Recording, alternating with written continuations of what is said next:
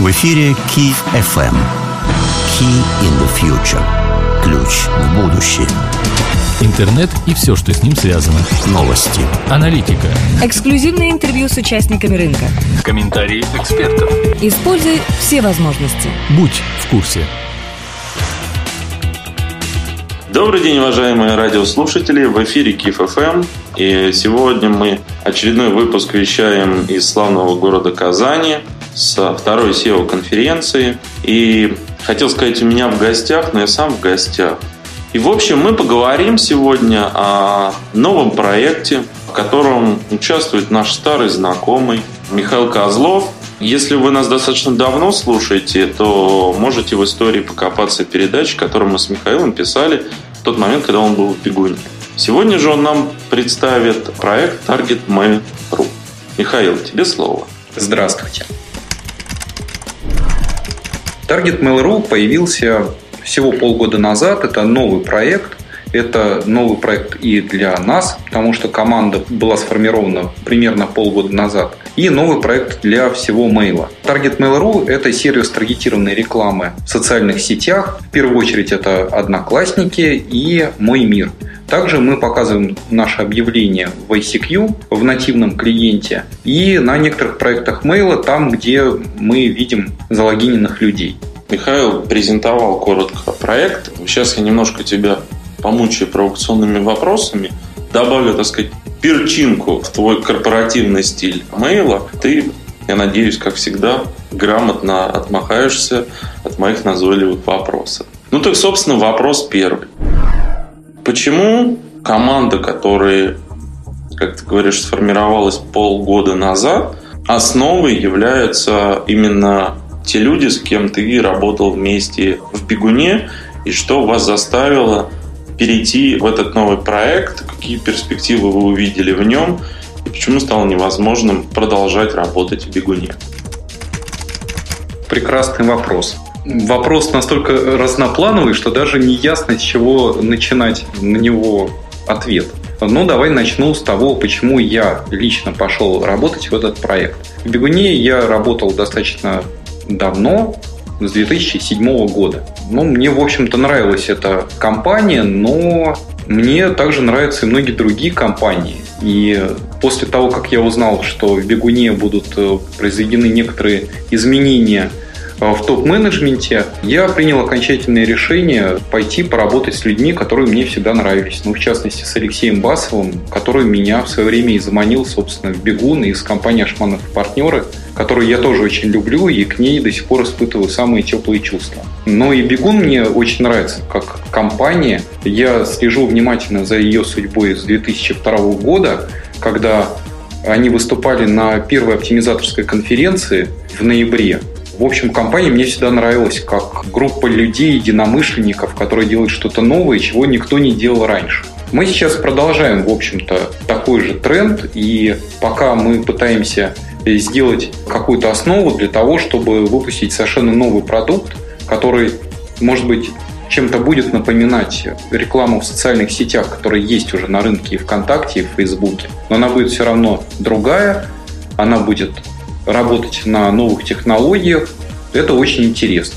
Еще хочу сказать, что меня всегда привлекало создание чего-то нового. Ну, точно так же, как в компании Ашманов партнеров, когда я пришел, мы начинали развивать совершенно новый рынок, на котором, конечно, были тогда уже игроки, которые работали, может быть, там год или два, занимались поисковой оптимизацией. Но он был еще не сформирован.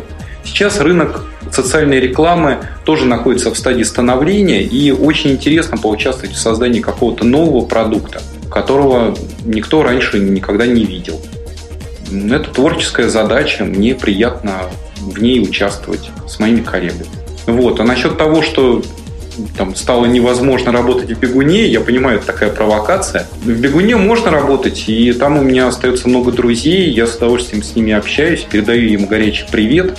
И уверен, что у бегуна все будет замечательно, и он и дальше будет развиваться и радовать нас своими инновациями, какими-то новыми решениями, совершенно неожиданными новыми продуктами.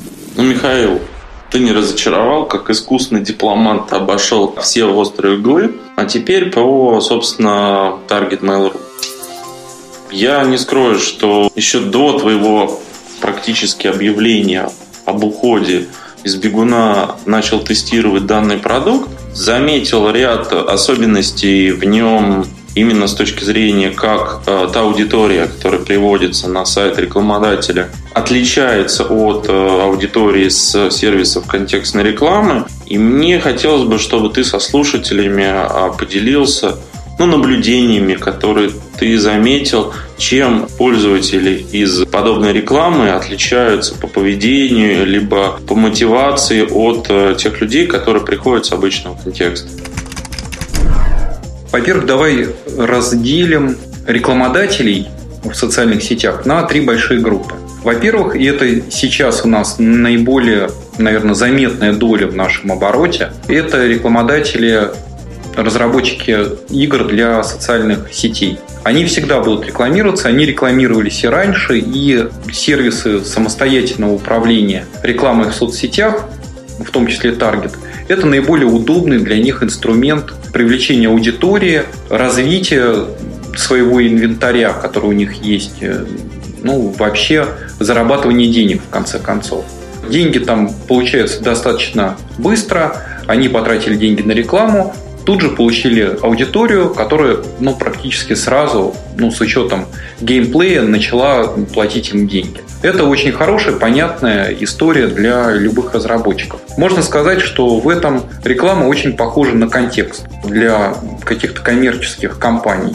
Когда ты продаешь ну, не знаю, там какие-то магнитофоны, и есть аудитория, которая хочет почему-то купить эти магнитофоны, ты размещаешь рекламу, люди ее видят, заходят на твой сайт, если все их устраивает, они размещают заказ, платят тебе, и ты можешь реинвестировать эти деньги опять в рекламу. То есть это совершенно простая коммерческая история. Вторая часть рекламодателей, которых пока относительно немного, но мы видим рост в этом сегменте, это люди, которые рекламируют группы в социальных сетях, сообщества. Мы думаем, что с развитием функционала в Одноклассниках и в моем мире, направленного на управление сообществами или группами, как Одноклассников, этот сегмент будет расти достаточно серьезно. Пока там возможности скромные, мы думаем, что именно это сдерживает рост. Но на это направление мы возлагаем достаточно большие надежды. И, наконец, третий сегмент, который развивается очень хорошо в последние полгода. Хочу сказать, что таргет в какой-то альфа-версии был запущен еще в самом начале марта 2011 года, э, но мы его достаточно быстро переделали и где-то в конце апреля был сделан перезапуск проекта, и, в общем, можно сказать, что с марта он развивается уже в новой оболочке, и если в начале можно было разместить рекламу только на моем мире, то довольно быстро появились еще Одноклассники и Аська.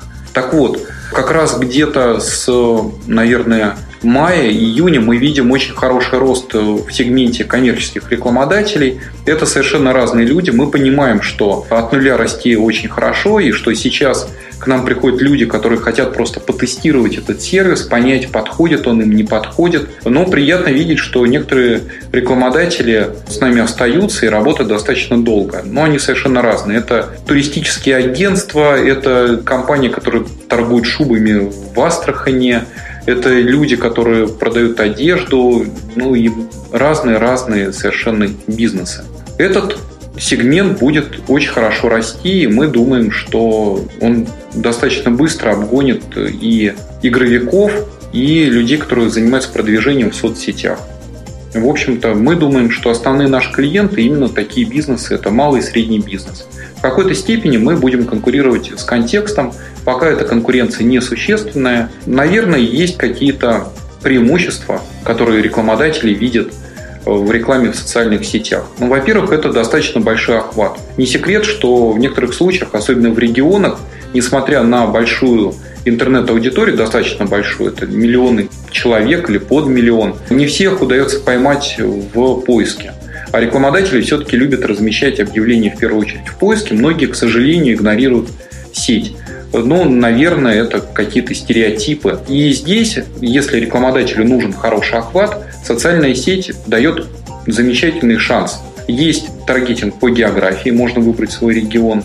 Есть таргетинг по полу и таргетинг по возрасту. В том случае, если такого вполне достаточно. То есть мы, например, рекламируем какой-то продукт широкой популярности, что ли, очень популярный, то он будет нормально рекламироваться, конверсия будет достаточно хорошая, как мы видим на примере, э, скажем, туристической отрасли. Все люди хотят отдыхать и время от времени покупают какие-то путевки. Если говорить про особенности этой аудитории, то по сравнению с контекстом совершенно очевидно, что в контекстной рекламе и особенно в поиске у нас есть возможность поймать аудиторию, которая прямо сейчас готова принять решение, либо находится на стадии выбора поставщика или какого-то продукта, который будет куплен. Конечно, в социальных сетях люди скорее развлекаются, они пришли пообщаться, они смотрят фотографии или играют в какие-то игры. И здесь им нужно напомнить об их желании или, может быть, сформировать спрос. Может быть, человек никогда не думал, что можно заказать все-таки продукты через интернет. А тут мы ему напоминаем об этом, показываем такую возможность. Человек интересуется, и таким образом можно сформировать спрос у человека, который раньше не задумывался о такой возможности. У меня вопрос уже сформировался, пока ты делал ответ на тему технологий.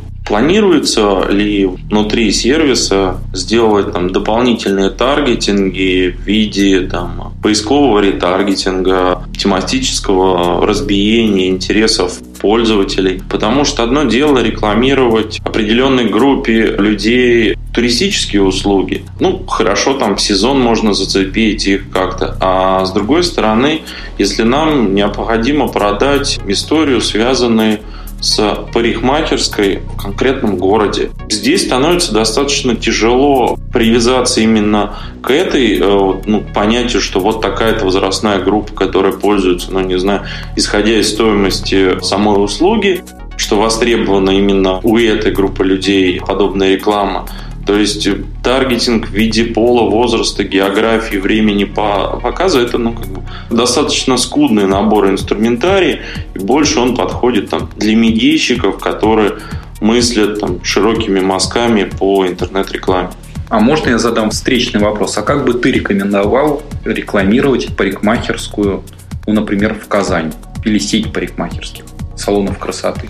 Отличное решение, которое вот прям вижу, что мобильная таргетируемая реклама, то, к чему как бы там сейчас Бегун пытается сделать в хорошем варианте. Ну, на мой взгляд, это просто супер решение, если еще прикрутить туда мониторинг тех людей, которые проходят мимо место именно этой рекламы. То есть э, трафик, который, с одной стороны, э, присутствует в офлайне, да, он движется по этой улице, где есть парикмахерская, а с другой стороны, это те люди, которые, в принципе, живут недалеко от этого места, и по мобильным устройствам их э, достаточно легко вычленить. Кажется, мы уже попали в матрицу. Денис, разве ты не слышал о такой штуке, как наружная реклама? Ведь она как раз выполняет эту задачу. Ее можно разместить достаточно близко к точке продажи, ну, в данном случае к салону красоты. И человек, который будет проходить или проезжать по машине мимо, он ее увидит и, возможно, среагирует. На билборде мы можем нарисовать какого-то красивого человека, и человек, потенциальный потребитель, будет себя ассоциировать с ним, и если ему понравится этот образ, он зайдет и пострижется. Или покрасит себе волосы, я не знаю. На самом деле, я понимаю, о чем ты говоришь. И, конечно, локальные сервисы, привязанные к местонахождению человека, они обязательно будут развиваться. Я в них верю. И когда я работал в бегуне, ну, тоже пытался как-то их развивать. Надеюсь, что бегун не оставит этих попыток и действительно сделает что-то живое и хорошее. Но случай, вот этот вот пример с парикмахерскими и салонами красоты, мне кажется, гораздо проще решить с помощью такой же почти что наружной рекламы, но в социальных сетях. Когда мы знаем, что в среднем более-менее все люди стригутся время от времени. Это как раз такой вид услуги, который люди потребляют периодически, и мы можем, если дадим хороший повод, переманить человека из одного салона красоты в другой салон красоты. Мы можем предложить сделать какое-то специальное предложение, и социальные сети с таргетингом по полу и возрасту для этого подходят достаточно хорошо. Ну, например, если тебе не нравится идея рекламировать мужчинам, парикмахерские, давай будем рекламировать женщинам. Это любой владелец салона красоты с удовольствием разместит такую рекламу. Но вернемся к тематическому таргетингу. Конечно, тематический таргетинг нужен. Да, окей, мы можем рекламировать какие-нибудь туры в Египет или в Турцию, которые пользуются массовым спросом, без э, тематического таргетинга. Но если нам нужно отправить каких-то людей, например, на экскурсию по достопримечательностям средневековой Европы или в горнолыжный тур, мы должны больше знать о человеке, о человеке, который смотрит эту рекламу. И тематические таргетинги будут развиваться, они появятся в таргете обязательно. Пока не могу сказать когда, но надеюсь достаточно скоро. Мы работаем над этими технологиями. Нужно понимать, что наши коллеги, конкуренты ВКонтакте и Facebook развивают свои рекламные технологии не полгода, как мы, а несколько лет. Год, два, три, пять, может быть. Откуда-то они их взяли. Сейчас все у них выглядит, конечно, более технологично и красиво, чем у нас. Но у нас тоже со временем это все будет. Насчет поискового ретаргетинга и тому подобных вещей хочу отметить, что мы будем стараться делать сервис максимально простым для рекламодателя, так чтобы наши клиенты не сталкивались с большим количеством настроек, которые в жизни им, как правило, не нужны. Я сам, когда вел несколько рекламных кампаний в социальных сетях, сталкивался с тем, что очень хочется выбрать узкие таргетинги когда ты берешь только-только свою аудиторию. Результат не всегда получается удовлетворительный. Да, я получаю хорошую конверсию, но при этом я получаю очень-очень мало клиентов. Если у меня тема, конечно, такая узкая. Иногда имеет смысл расширить таргетинг и потом его улучшать. Что-то похожее э, мы видим на примере директа, когда директ автоматически ставит минус слова и убирает те формулировки, по которым нет кликов. Это хорошая идея, нам она нравится. Я надеюсь, что мы будем делать что-то типа того, то есть помогать рекламодателям уточнять их аудиторию без активной работы со стороны самих рекламодателей. Отлично. Еще несколько вопросов.